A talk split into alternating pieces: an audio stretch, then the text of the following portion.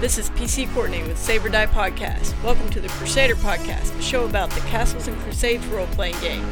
Abracadabra, the die is cast. Here we are, Crusaders, for the 17th episode of the Crusader Podcast. We got a full house tonight. Our good friend Chuck Cumbow has decided to come on to the podcast to talk to us about playing CNC remotely in this time that we're living in right now. It's harder for some people to get together to play games. Um, so, Chuck, welcome to the Crusader Podcast. Thank you so much. I appreciate that, Jesse. Wait, that's not my real voice. Thanks for having me, though. in a world.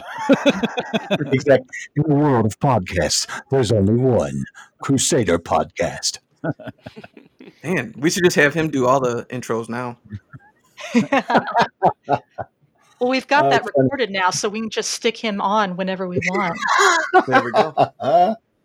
oh, mercy. Well, yeah, it could work. I do it. I get accused all the time in my streams of using voice changers. It's funny. All right, so real quick, let's just go over what we've been doing recently in, in gaming. I know it's been weird. Um, I've been playing, I've played online actually a couple times since this whole thing started. Um, just twice. Had some other life things going on, so haven't got a chance to do as much gaming as I'd like to. What about everybody else? Well, our local group's been meeting online a few times as well. So, yeah, we have not done any face to face gaming since the pandemic stuff started. Yeah, I, I, um, I have some regular games I run every week anyway. But um, honestly, since this happened, we've had, I've been in two virtual cons we've had on the channel, and we're getting ready to have another one in the Discord channel, but uh, from uh, Con of Champions. So that's been kind of crazy, you know. And my own real life group, the guys I grew up with when I started playing back when, you know, in 77, we've finally got to the point where everybody's kids are about grown now. So we started playing pretty regularly about a year and a half ago over at the house. And of course, I always we would use like you know Fantasy Grounds or we, I used to use Roll Twenty, but now I use Fantasy Grounds. Regardless, we use it to like kind of show like you know for the visuals, right? You know, we still do pen and paper and all that. Well, the virus comes along, and I'm like, you know, guys, what do you want to do? And they said, well, we want to go ahead and try to learn that. If you want to try and teach us, and I said, sure. And then we're talking about a bunch of Luddites here that do not do any technology. So I teach them how to do it. And we play we played once or twice a month. Okay. Now we have two games every week. They went insane. They will not stop playing. It's they won't leave me alone. It's like they, they're like a, they're addicted to being able to go play anytime they want now. They don't have to drive to my three miles to my house or whatever. So it's been a little busy for me as far as gaming goes. I have to say it's I've been blessed in that sector. It's been good. Well, I've uh, decided during this time of social distancing, it's the perfect time to start LARPing. Uh, me and my kids are stuck at home all day, every day, and so we took a couple of of Nerf foam swords, and they started beating the crap out of me with them, and it's been immensely fun. Like, despite uh, uh the bruises and the and the bludgeons, it's still a, a lot of uh, great fun and. Uh, they get so immersed in it that I can round the corner and put on a wizard hat and come back, and they're like, "It's the wizard!" And they're so excited to see the wizard, and it's just me in a hat. No, that's, that's awesome, man. That's really good. That's good stuff. So, are you going to start running that at cons? Beat the crap out of Carl for four to six players? you, you know, ooh, that would be fun. People would probably line up for that. Oh, yeah, because you could have uh, a little, you know, covered area next to the table. You know, get Right. up, go behind the screen, put on a hat, jump out, ha ha! You know, I think it could be a seriously. You could consider this for crowdfunding. I think about it. You could make some money doing this. People would line up around the block to beat him down. I'd Be make amazing. sure that uh, they didn't bring their own weaponry. You provided the Right. You could call it not True Dungeon. You know, that would be cool. Yeah.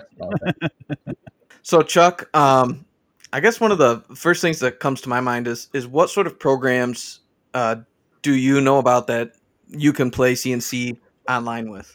I've done it over Discord a little bit, um, and my one friend is running a game on uh, WebEx now, so that's pretty neat. But I, I Uh-huh. will admit that online gaming kind of intimidates me. uh, not very good. Well.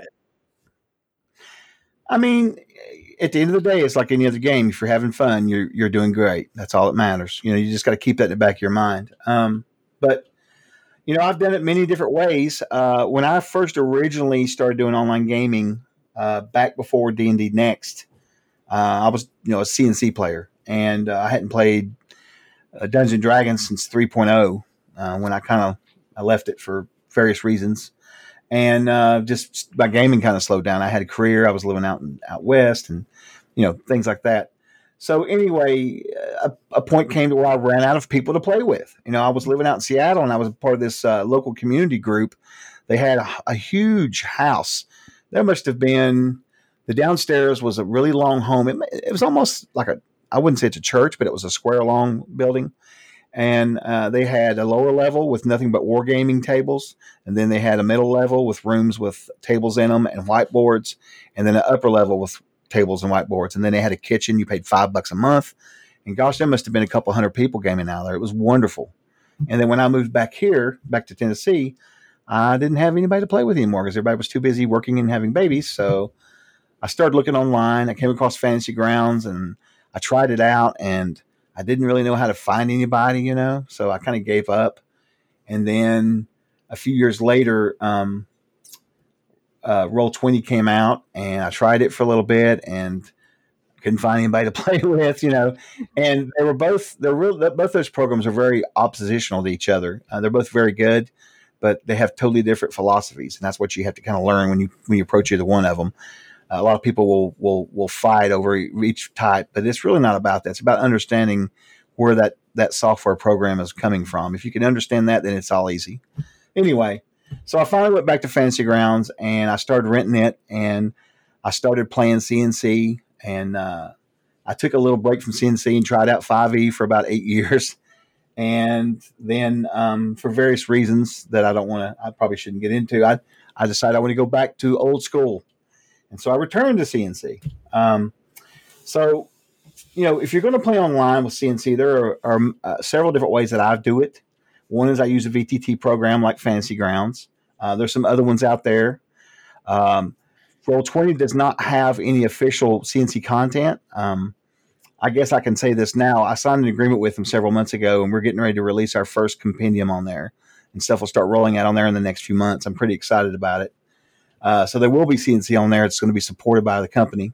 Um, but we also have CNC on Fantasy Grounds, which there again, long story short, we've had stuff on there, gosh, since that company was owned by some guys in Finland. But none of it's ever really been done, uh, put on there and updated uh, appropriately. And that was one of the things that kind of led me to working with uh, the Troll Lords, was because I was really after them to try to to try to change the VTT um, presence for CNC and uh, they didn't. They Steve and Tim and them, you know, Davis. They're not. They're, they're guys that live in Arkansas and print books. They don't really do technology. So, you know, it took a while, and over our friendship over the years, they finally I finally got them to listen to me. And now that I'm working for them, that's one of my major projects. We're getting ready to overhaul every single item on Fantasy Grounds, have them all redone, updated. We're going to create new rule sets. Everything's going to be completely redone and, remarketed. Pretty excited about that, by the way. But anyway. Um, so those are two things you can do. You don't even have to do that. When I ran Gary Con, when we did virtual Gary Con, one of my games, I didn't even have Fantasy Grounds uh, loaded up. We just played in Discord. Uh, we did the honor system. Steve does that a lot too. You know, when he runs games online, we'll just do the honor system with rolling dice and make sure everybody's got pre-gens, a link to some PDFs, you know, or something like that, and just make it easy peasy. You know, no big deal. It's more important that you play the game and have fun anyway, I didn't mean to go on. That was a long paragraph there, but uh, that was kind of my thought process. Hey, but it was all good stuff. I'm very excited to hear about the the new avenues that uh, Troll Lords are going with online play. Uh, and and my well, only experience with online play is similar to what you said at the end there, just through voice chat, and uh, you kind of have to just accept that you're going to have the limitations you would as if you were you know playing on a long car ride you know what i mean like you're just kind of stuck with what you have and you just kind of gotta sure. use that uh, the way you would um, to get the experience you need and it's still totally a fun experience and you know people come in the Discord all the time talking about, you know, we have a lot of people that play our game that have been around a long time and you know, they're not really into the whole technology thing, but they've had to learn, at least with social distancing, distancing to learn how to use, um, you know, chat programs. And there's a lot of ways to do it. You know, um, I had a guy the other day talk to me because we provide private rooms for people if they want to run campaigns in a Discord. You know, we provide everything they need. They have a text chat room and a, and a voice channel, and it's all private just for their members. Just because that's something I wanted to do, you know. And then this was before the the whole virus thing, but it's worked out really well. We've got gosh, I don't even know. I can look over now. We've got about 12 or 15 rooms in there right now. It's really grown. But, uh, uh, you know, I tell people, you know, you can you can do it as easy as you want to, old school. You don't have to have anything. You know, you can post images in Discord. You know, if you're in Skype, you can drop them in Skype chat. If you're in Zoom, so you can drop images if you need them. You know, um, we even have a dice roller in Discord that you can use if you want to use that. You just type a command, it rolls a dice. If you, if you want, if you need to do that, or if your friends have got dice, you just do the honor system. Um, but honestly, guys, you can do, I mean, uh, you can do some amazing stuff if you want to spend the time in it. It is not required. You can do it as simple as you want, like you said, ride in the back seat of a car. Or in my games, I run visuals. I run, um, I use colors for mood. I run sounds. I run music. Um, I do as much immersion as I possibly can because I like it. and the players like it. You know, it's good, and we do it we do it different ways. I have a link, uh, website I go to that they can link into to hear all the sounds, or if we're in Discord, I can drop a bot in there that plays the sounds continuously, and they can control the sound so it's not too loud. Um, and then in, in, these in these VTTs, especially in Fantasy Grounds, I can control the color, the background color. Like if they enter a dungeon, I can actually give the sort of the uh, ambience of a dungeon, not only with what you hear but what you see, and that's without putting up any kind of images at all. Then you add images to it well, you know, you're really taking it off there. It really gets crazy then. So it can be fun, you know, uh, and it's good too if you're. I do a lot of streaming, live streaming, so people watching like to see that too. That's good, good entertainment, you know. So you mentioned that you taught, you know, some of your original gaming group, you know, your face-to-face players, how to do, you know, online gaming, and before then they really had no experience. Um, so what would you say are the most important things for someone who has never played on an online platform to know before going in? The number one thing that, as a GM or whoever is bringing them in, even if it's another player or the players, number one on the list is patience. Because I tell you what, it is going to get snafu'd. I promise you, it will get snafu'd. Someone, you could have five guys getting it all right. One guy, it's not going to work. His sound's not working, or he don't see this. So you've got to have patience. Um, and you just try to, you, you need to make sure that, at least in my opinion, every one of my guys, when I got them hooked up with Discord and I got them hooked up with um, Fantasy Grounds, I made sure it was an individual experience. I went to them and we chatted on the phone. I went through it over the phone with them, had them downloaded, explained the install. I just didn't throw links up or whatever to a group. I did it individually because they'd never done this kind of thing before. And there were problems, but I think we overcame them a lot quicker because I took the time to do it individually. I had them meet with me separately so that when we had our first session, everybody just kind of showed up like we were showing up at the house. So it was way better experience. You try to get a bunch of people in the room and then tell them to do it, it's a nightmare. Do not do that take them all by the hand, one by at a time. Kind of have your ducks in a row. You know, you need this program, you need this. Go here, explain why, let them screw up. You know, and correct them, and just show them that it's not that big a deal. And then once they get it down, that's like my guys. They don't even want to go. I mean, I, I told them, I said, you know, when this is over with, we are going to be playing at the house again. Well, and they're actually like arguing with me about it a little bit. I'm like, really? I mean, I like downstairs, I like to fix a drink and I like to do drunken dungeons, you know, or sometimes, you know, I like to have fun. And, and not that I can't in my house anyway, but it's just different having your friends there, you know. Mm-hmm. But uh, it amazed me that they were willing to actually say, they hesitate about going back to playing that. They've really gotten to where they love it. They come in the channel. If I've got a game going, they'll come by and visit. You know, they type in there during the week now, like a little community thing. You know, hey, what were we playing this week? Check out this picture I found. This monster, I liked it. You know, blah blah blah. So it's really been good for the group as a whole as far as building sort of a communal feeling. You know, we were buddies anyway, but now we're buddies online, which is kind of neat. You know, so that's my that's my advice: is just be patient and you know, just explain up front that there's going to be a process, and we'll walk you through it, and you just take them separately, and it, it works great, in my opinion. It's because they can game in their underwear. That's exactly right. One of them made that comment. You mean I have to wear pants? I was like, yes. Yep. So, what would be your suggestion if somebody wants to start running Castle and Crusades online?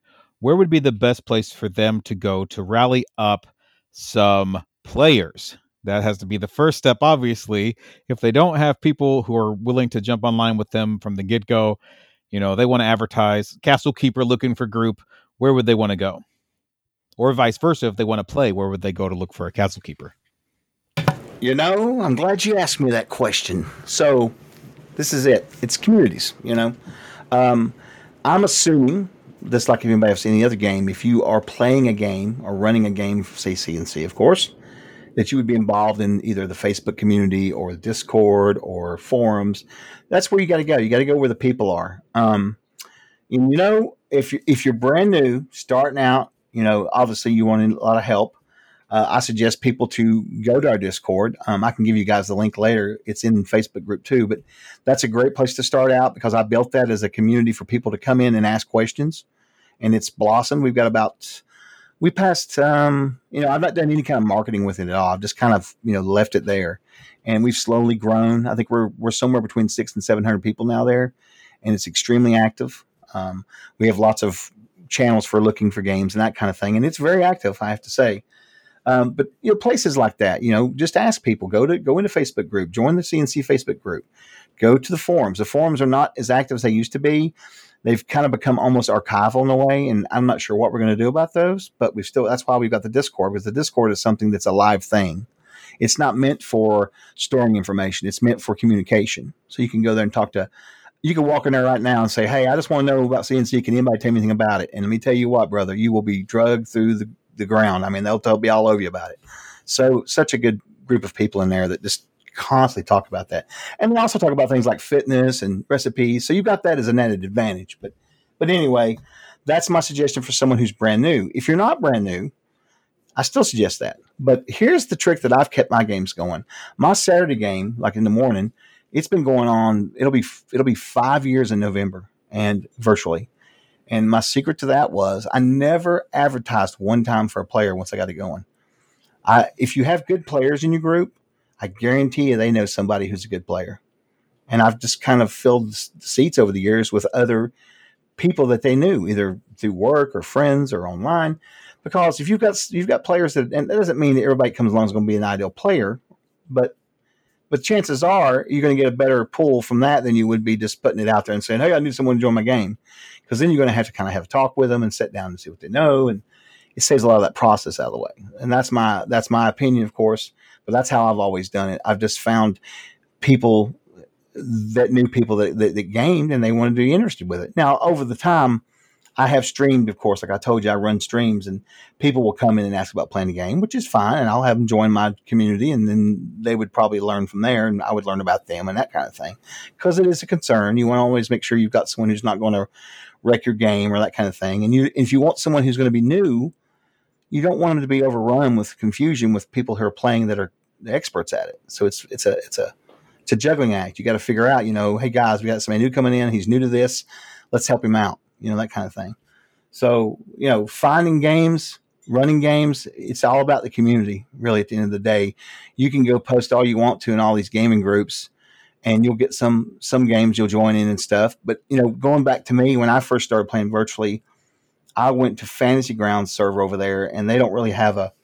I'm not I'm not knocking or anything, but they just don't really have a really focus on building that kind of thing over there. They they they build you know adventures and stuff. So they have a forums. You can go request. You can do a schedule and schedule your game, but there's no mechanisms in place for that kind of thing. And I got kind of lost with it. But you know what happened? I asked around over there. I met a guy. He introduced me to a group that that that runs that was running games, fantasy ground games, and I got in with them. And right off the bat, I started running my first CNC game with. Uh, I did the uh, uh, what is that adventure? Um, the Moat. You know, I'm familiar with the one from D and D, the old one, the Moat House. That was my very first virtual CNC game. It wasn't even a CNC adventure, but I converted it very easily because it's old school stuff. You know, CNC converts very easily to that. So uh, yeah, and that's how I got started uh, through the community. I found somebody over there that took the time to talk to me, and They led me to a group, and that's what it boils down to. You've got to join groups, you know, um, and not just somewhere where to post a link. You want something to play? You got to get and meet people, talk to them. Village of Hommlet. Before we get a letter. Yeah, that's it. My bad. no, that's fine. so, uh, one thing that uh, would be different playing online versus playing uh, in person, I use miniatures quite a bit. I have a giant miniatures collection. I was a miniature wargamer for years. I never used them in RPGs until until I started playing Castles and Crusades. And I, as soon as I started using them, I was like, "Well, I haven't been doing this forever." Um, but I know that there's uh, a lot of options out there for a similar um, experience in online play using tokens. Uh, do Mhm. you use tokens in your online play, and do you have any suggestions on their on their use? I have thousands of tokens. They're my preciouses.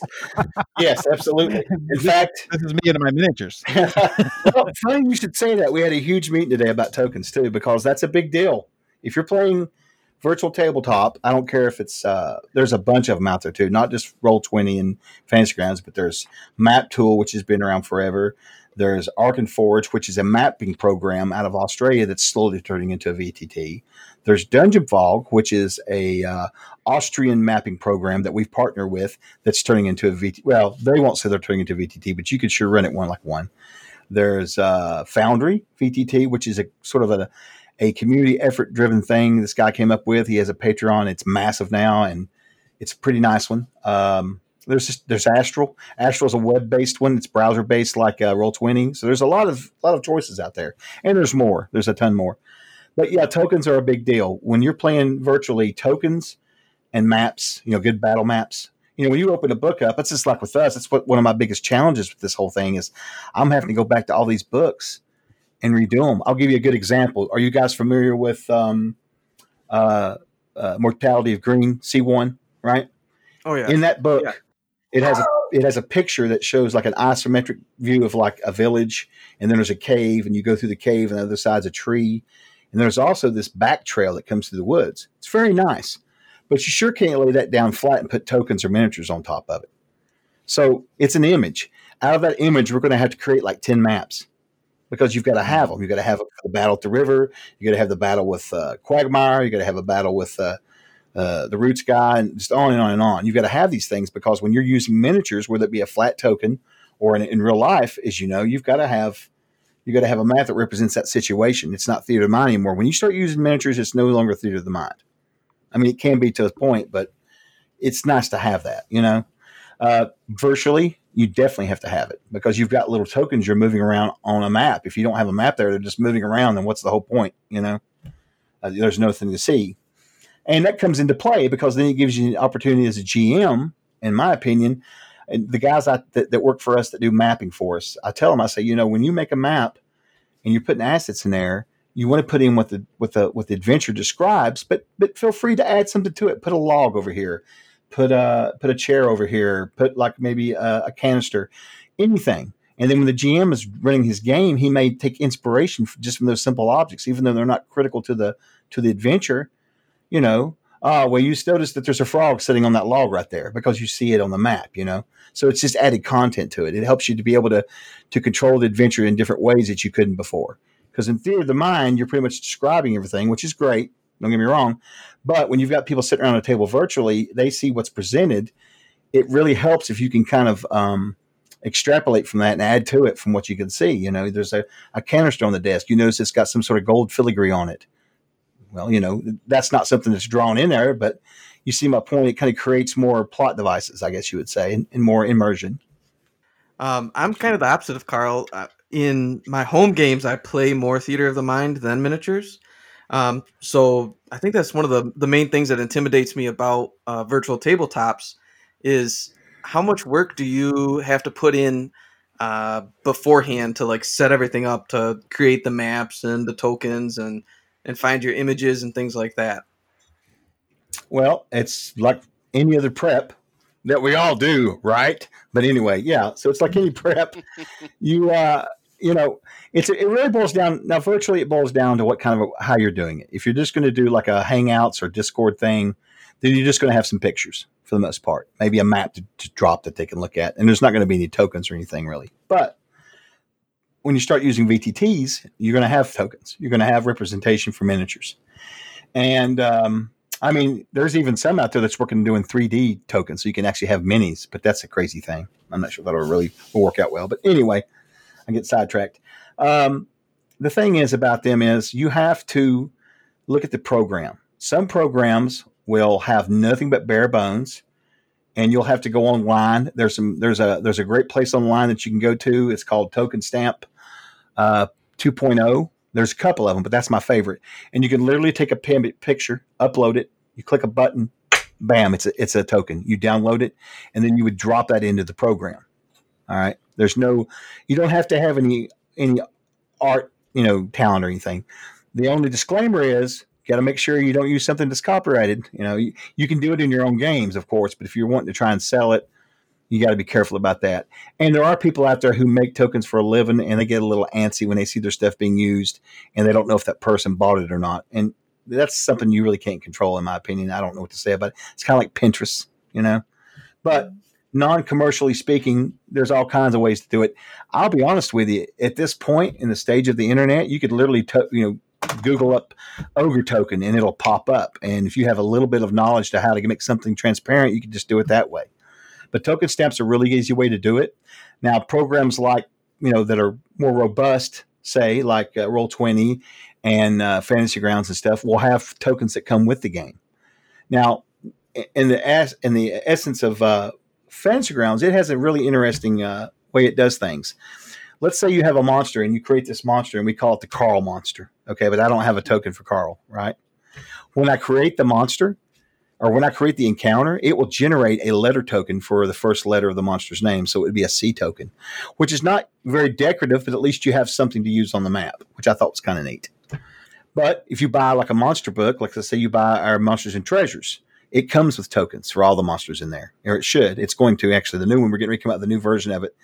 You know, we had that new M&T. It came out last year, and we're going to totally redo all the tokens in there. So, so you'll have that kind of stuff. And it's as simple as creating an encounter where you just drag and drop monsters into a, like an encounter sheet, and you just drop tokens on top of them, and you just they're there. And then when you run the encounter, they pop up. You know, it's pretty simple.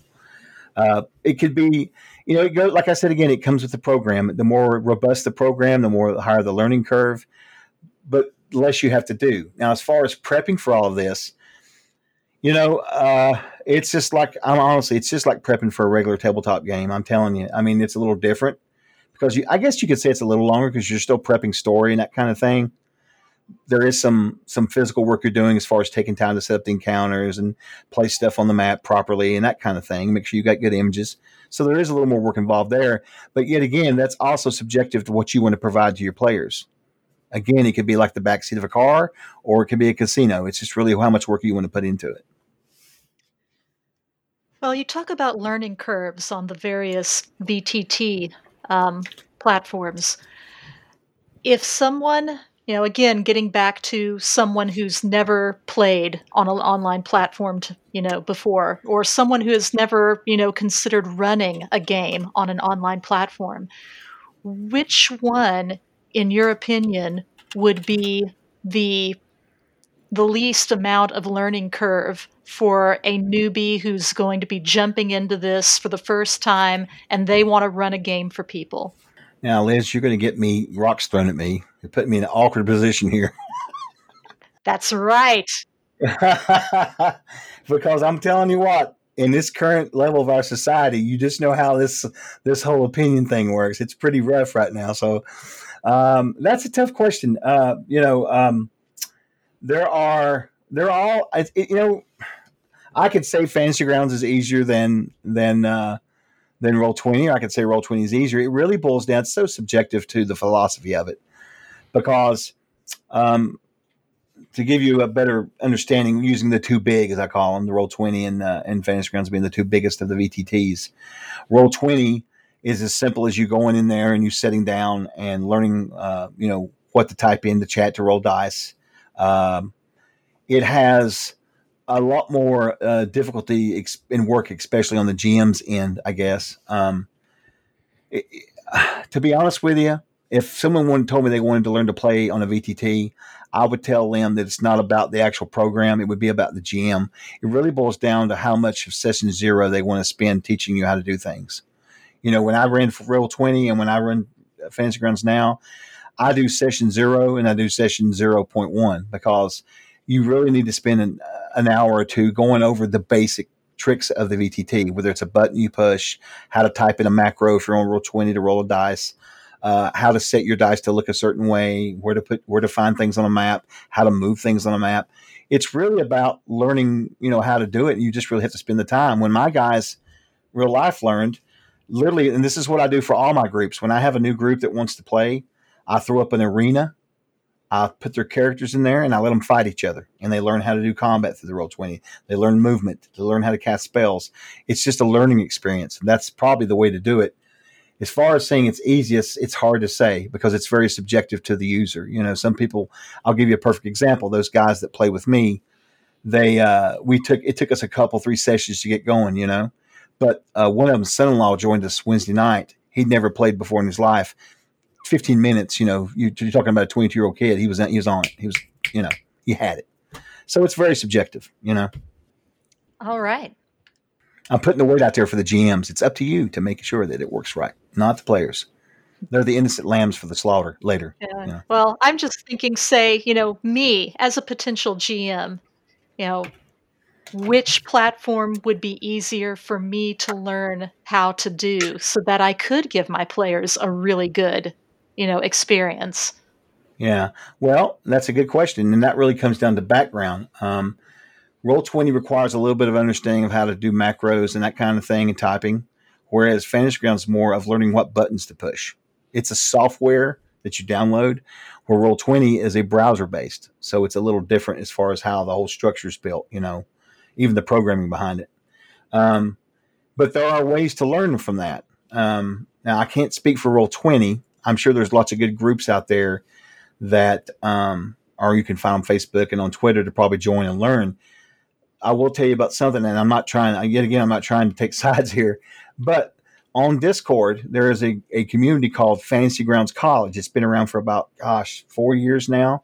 They have thousands of people in that group, and they literally have college classes you sign up for to learn how to run a VTT. They hmm. teach you everything. It's free. It's completely free. So that's an amazing thing, and I love to prep, love to prop them whenever I can because it's all free. And you know, you go through the whole process, man. You learn how to make a character, how to make a module. How, I mean, how to create an adventure. I mean, everything, and it's very, it's classes. You literally sign up for them, you know, and they have that, all kinds of exactly what I need. well, it's it's it's really good, and I'm not trying. I I wished I knew of something for Roll Twenty like that, but I don't. Roll Twenty is very popular. It's probably it's more popular than either than than Fantasy Grounds because it it reaches a, a broader audience with a browser base. You don't have to have any software, but there again, you know, you have to find people to kind of show you how to play it. Whereas with you know, with Fantasy Grounds, they've got this Fantasy Grounds College, and man, I'm telling you, Aaron over there, Laroon, he runs it. Him and his guys, they it's a top notch. It's just really amazing really is. They even do streams where they teach people, you know, on Twitch. Would you suggest playing in a virtual tabletop environment before trying to game master? Feels like you've already planned these questions out. I'm just saying that. well, that one was off the off the top of my head. I promise. That's a good one, man. there may be a list of questions somewhere but that one was not on the list. so so one day I'm sitting there having a having lunch and this guy comes up and his name's Carl, right? He says, Hey man, I want to get into this whole virtual thing, you know, in a game. I want to start running games and running my own adventures. What do I do? I'm going to tell you, Carl, go join a game. Absolutely. If you have the opportunity to play first, absolutely do it. Absolutely. Don't do it the way I did it. I did it backwards. Oh, I've been dungeon mastering for 35 years. I can do it. No, hell no, don't do that. Go play with somebody. You know. Absolutely, because that's and that's definitely what I tell people to do all the time. It's much easier. Uh, I've got guys that run games. In fact, one of my guys, he's running a game on Mondays now. Wayne in the in the Discord. I joined his game, but it was his first uh, his first time doing virtual because he wanted to play first. He played in a bevy of games to you know, get his feet wet, you know, and then he kind of learned it. And now he's kind of learning the other process because no matter what you're doing, whether you're playing or GMing, you need to learn the basic concepts in a VTT of how a to, you know operate your character because it's going to be some sort of a software interface, whether it's browser or or, or you know desktop app. You got to learn how to roll dice. You got to learn how to move your tokens. You got to learn how to do all this kind of stuff. It doesn't matter if you're a GM or a player. That's things basic functionality you've got to learn. So yeah, absolutely. Chuck, you've uh, mentioned streams a couple of times now. You want to talk about your stream and if there's other? I think Epi has a stream, also, right? Well, Epi does some C&C. Yes, we have some people that do it. Um, being uh, you know part of my job is to start up. We started up a Twitch channel, you know, and you notice we've gotten really active on there, and it's getting ready to get bigger. I just ended a, we just added a miniatures painting show this week. It's on Wednesdays. Um, I've got lots of other stuff coming down the pipeline. Um, eventually, Steve's going to be running some games on there. He just doesn't know it. But um, yeah, so so I do have I when I a long time ago in another galaxy, I lost my job and became disabled, and I wondered, desolate, wanting games, and then I discovered virtual. I got to the point where I was running I was running eight games a week and streaming probably six or seven of them for a while Wow. and which was crazy. Yeah, I had nothing else to do, so I just threw myself into it. Of course, I don't do that now. I'm too busy. Um, I run right now. Actually, technically, my streams are off because I had to rebuild. I had to build a new computer, so I've I've had a devil of a time having one computer do the streaming and another one run the games, and then I, the whole challenge is the sound, getting the sound over. It's not the uh, other stuff; it's the sound. It was quite interesting. I finally got it figured out though, so I'm gonna be returning soon. But but uh, yeah, there's quite a few people out there. Um, I'm trying to build a stream team for us of people. You know, if we have people that want to stream C&C, I've contacted anybody I could find on. I literally went through YouTube and Twitch over the past three years of history looking for any C&C games and contacting those people. Because if there's anybody out there that's doing it, I want to give them some free stuff so they'll do it. Because uh, I have a saying um, the whole reason why, well, not the whole reason, but probably the main focus of why I got back involved with all this. And I, I'm a retired businessman and I've been gaming my whole life. And I just wanted to help Troll Lord Games out because, you know, in this day and age, if nobody's playing your game, it dies. Look at Rolemaster. And I did not want to see that happen to Castles Crusades. And so I was like, I pleaded and, and, and convinced them to help me move forward into the this techno era.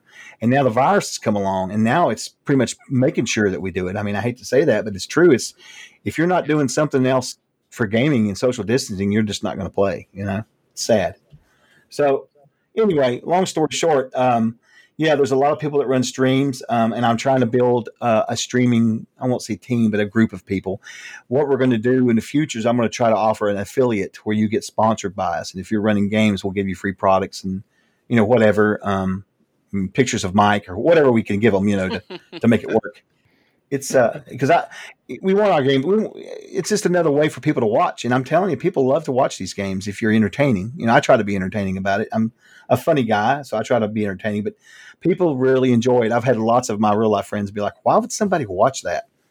And I'm like, I don't know, come watch it. And then I catch them watch it and then they don't go away. They sit there and watch it. They get into it, you know, if the story's good. Yeah, actually, like play is you know? pretty popular. Um, It's gotten huge, man. I'm telling you, it really has. It blew my mind. I remember when I first got into it. I've had a Twitch account since 2010, and uh, wow, to sit back and watch how popular all of that's gotten with role playing games and video games. And I mean, I'm not kidding you. Me and my wife, there's times when we'll sit there and watch people during the day. There's a woman we watched a woman last week. She was on there doing her her uh, her uh, cooking. She was cooking dinner, so she just streamed it. You know, she just streamed herself cooking dinner. She had 300 people watching her. Go figure.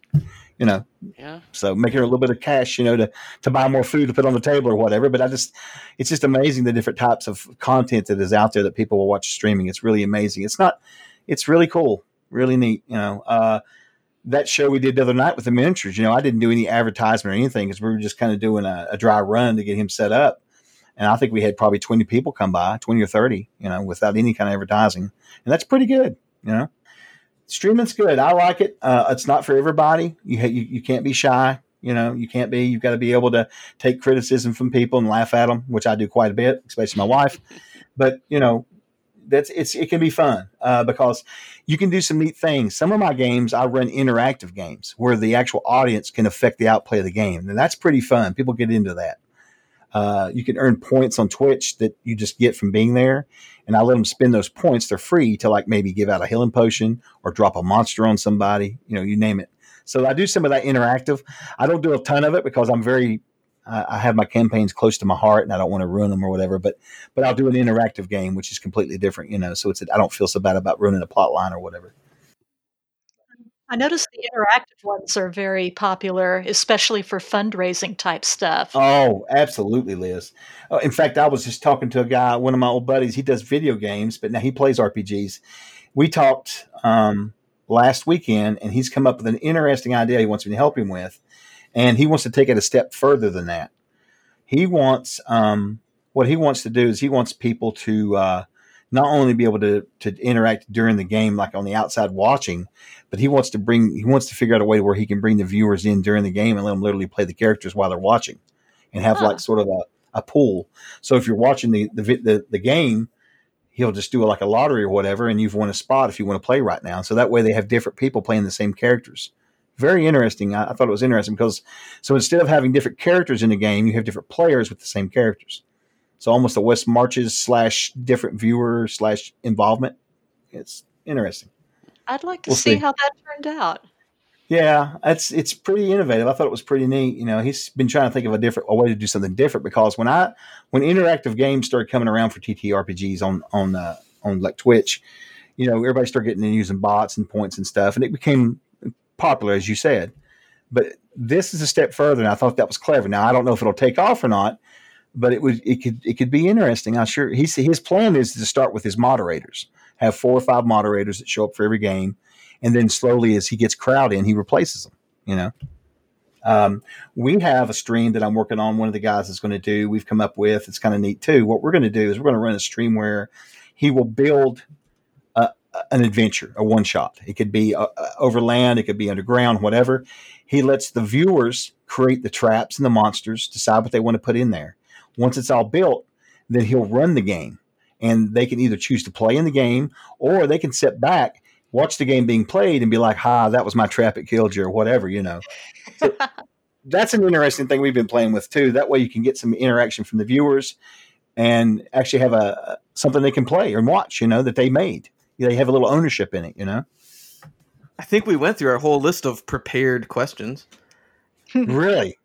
Surely yeah. They're not. I've, I've, got, I've got one more question of my oh, own no. if we've got time for it. Dun dun dun. Aha! yeah, right.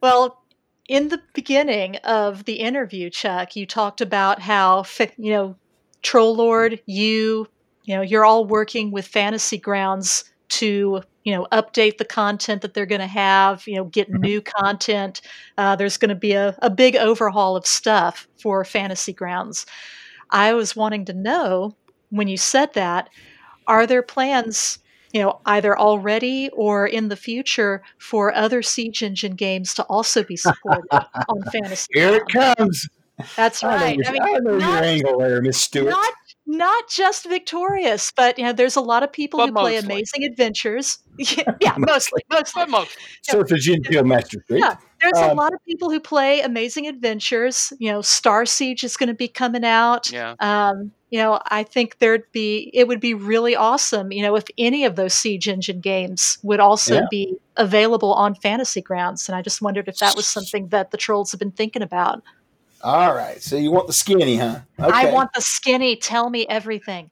When I talked to Tim and Steve a year and a half ago about this, at maybe two two years ago at GaryCon, three, I guess it would be three years. Uh, that was what I told them. I, I want every Troll Lord game product line on there on VTT. Period. That was my goal. So, in regards to Fantasy Grounds, we're rebuilding everything. We're going to build a brand new rule set that's going to be a siege engine rule set that will not be for sale. It's just a siege engine bare bones. And then we're going to build on top of it each one of our product lines, is what my goal is. That's the plan. We just got to make sure they all fit snugly in Siege Engine and it fits really well. Because I would love to see people buying harvesters and playing with their kids online.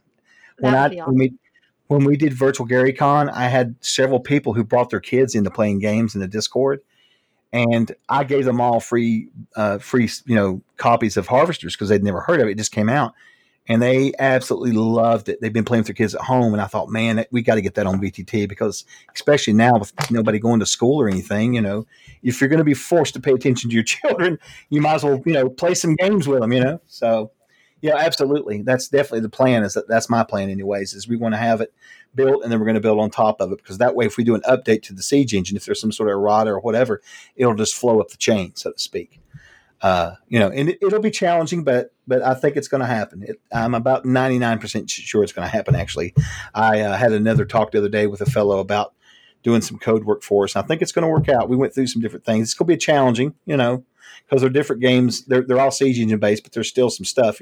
You've got superheroes victorious and powers. You've got you know all the weird stuff with uh, amazing, and then Star Siege. You're talking about sci-fi. Holy smokes, you know. Mm-hmm. So it's going to be fun. I think. I think. I've, I've, it's a little joke around here with us at the company. I call this year of the troll. You know, I think by the end of this year, we're going to have a completely different presence in the world as far as how our product lines are presented and and what's offered for people to to play them. I think that's the that's the plan. That sounds exciting.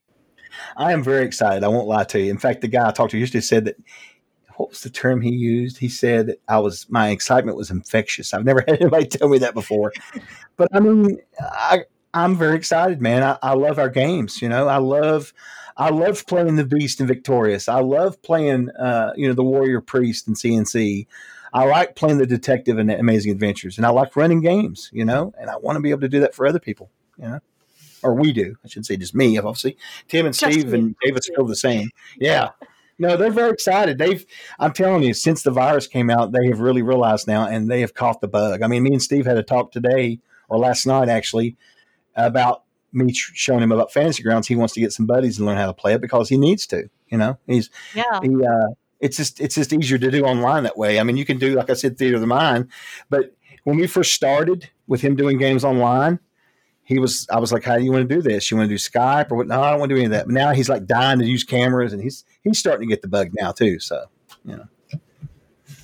And Discord has an interesting feature that I didn't know about till a few weeks ago, but when you serve our, our server, like I said, I've not really promoted it, but you can boost a server. It's like four ninety nine a month or something, and we really don't ask people to spend their money like that, you know, but people do, and we've had a few people boost it, and it finally got to level two. And so we were doing a, we were getting set up for Steve's game with CoboCon, Virtual CoboCon, and he was like, "What's this down here?" And I said, "I've never noticed that before. I didn't realize because the server had just gotten boosted the day before." And then all of a sudden we clicked on it and bam, there was an interface in there that let, let you see everybody in the room with cameras. And it was set up so nice. And I thought, oh, so I'm pretty excited about that. I really want to try and see how that works um, going down the path. I think tomorrow I'm to probably try to run my game with some cameras up there and see how it works. And then eventually, if that works, I'll figure out how to get it on the stream. So that'll be nice. So the whole virtual thing's been a big deal. You know, when I first started working for them, uh, I had to do a lot of convincing, and and they saw what I was saying and everything. But man, when the virus came out, everybody just started gaming online. It's been nuts. Absolutely, remote games everywhere, just all the time. We get them all the time in our in our Discord and the other Discords I'm in. I see people setting up games all the time. You know, this Con of Champions is coming up. I'm really excited about. It. We're sponsoring it, and it's got he. You know, the guy that runs the tabletop event service for cons online. You know, when you register to go to games this about put him under. You know, um, JT Smith, he about lost his company because he had to cancel all of those cons, and he's got like seven thousand servers online to run all that. And if he's got no money, you know, so they they're doing this con of champions to try to raise money for it. I think his goal for the rest of the year was fifty nine thousand, and they're almost at fifty now, and they have the cons not even happened yet. So I was, and that's all these people signed up to play games. I mean, where did all these people come from? They wouldn't hear, you know, it's amazing all these people are just showing up and playing. It's pretty cool. Yeah, it's amazing what you can get comfortable with when you have to. I I've got to admit for myself as a as kind of a luddite and that's ironic because I work as part of a web team, but it's like I've never really enjoyed doing online, you know, playing or stuff like that. And um, yeah, since we can't do face to face anymore, and we're doing our online games with our local group, and it used to be hard for me to really get into an online game. You know, my Mhm. attention would wander. You know, it's like I'd think of something I needed to do elsewhere in the house or whatever. But now that this is my only outlet, I'm much more focused on it, and it doesn't seem to be as much of a burden to do it this way as it used to when I could do face to face. You know, now this is it. Right. You know, Liz, that's funny you said that. My guys, uh, I've been struggling for two years now with them, my, my home group, to not use the phones at the blessed table, right? And they are so focused now. Like the other night, you know, I'm not having them disappear on me or whatever. They'll go to the bathroom or whatever and go FK, but they come right back.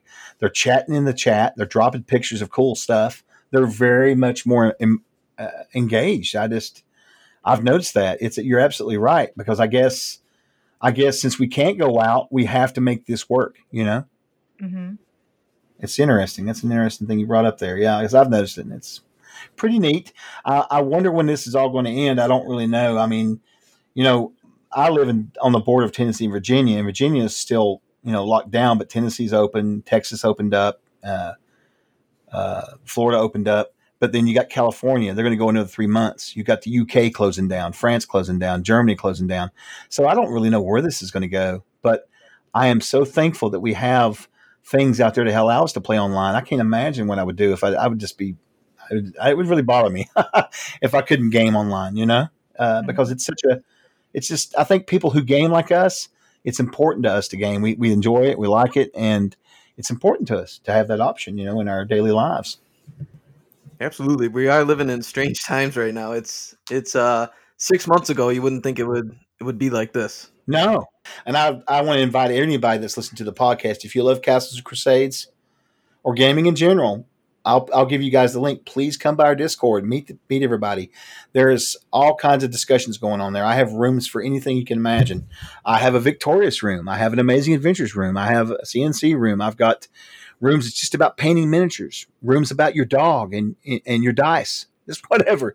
We've really tried to make it a, a, a very nice place for people to talk about what they want and there are certain areas so it's not all jumbled up you know we do have a general chat that goes through god only knows you, every hour of the day you'll check in there it'll be a different subject you know but but we do have you know customized rooms for different types of topics and stuff and then we have private rooms and we have public rooms too for gaming if you just want to run a game we've got public chat rooms and public text rooms it's free you know come on in We even have a Crusader podcast room there too.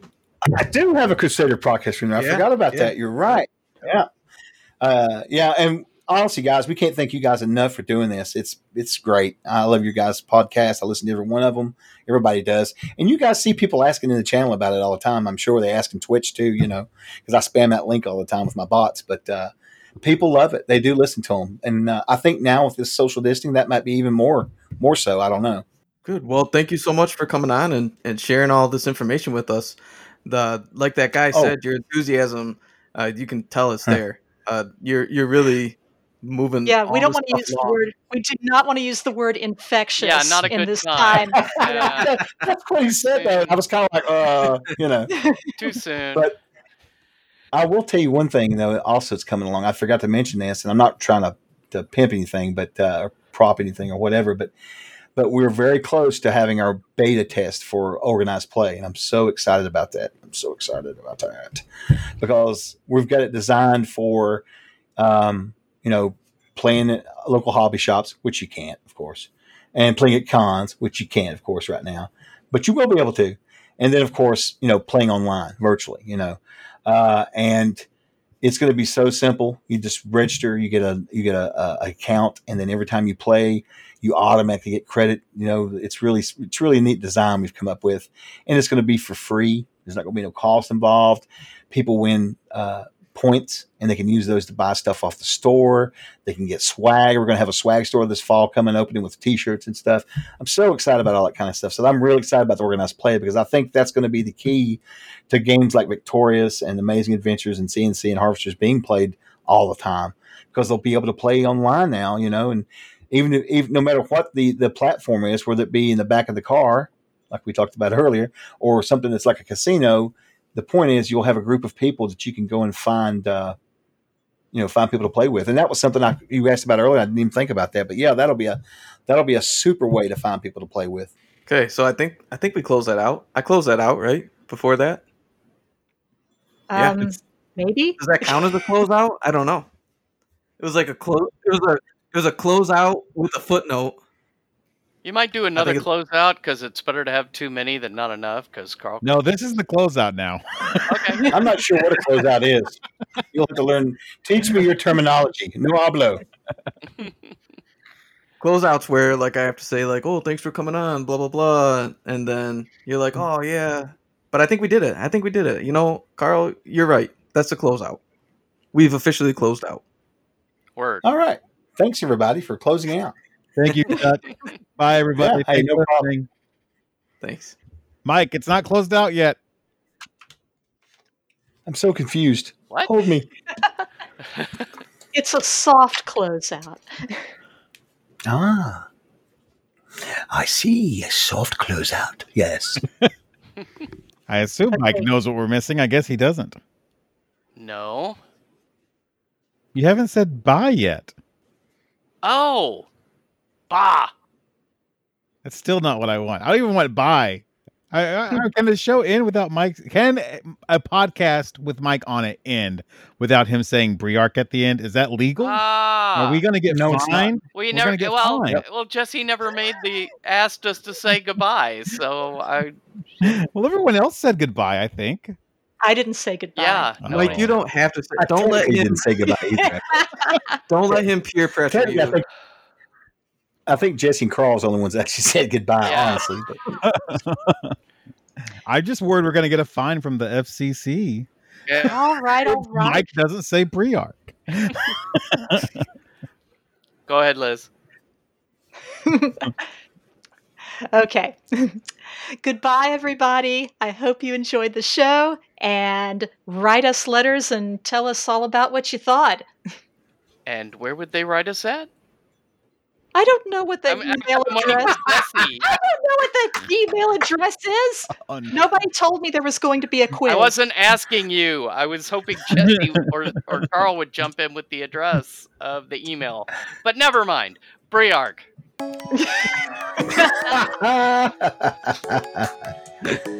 right. oh, mercy. Okay. Some games may change, but the Castles Crusade siege engine remains the same.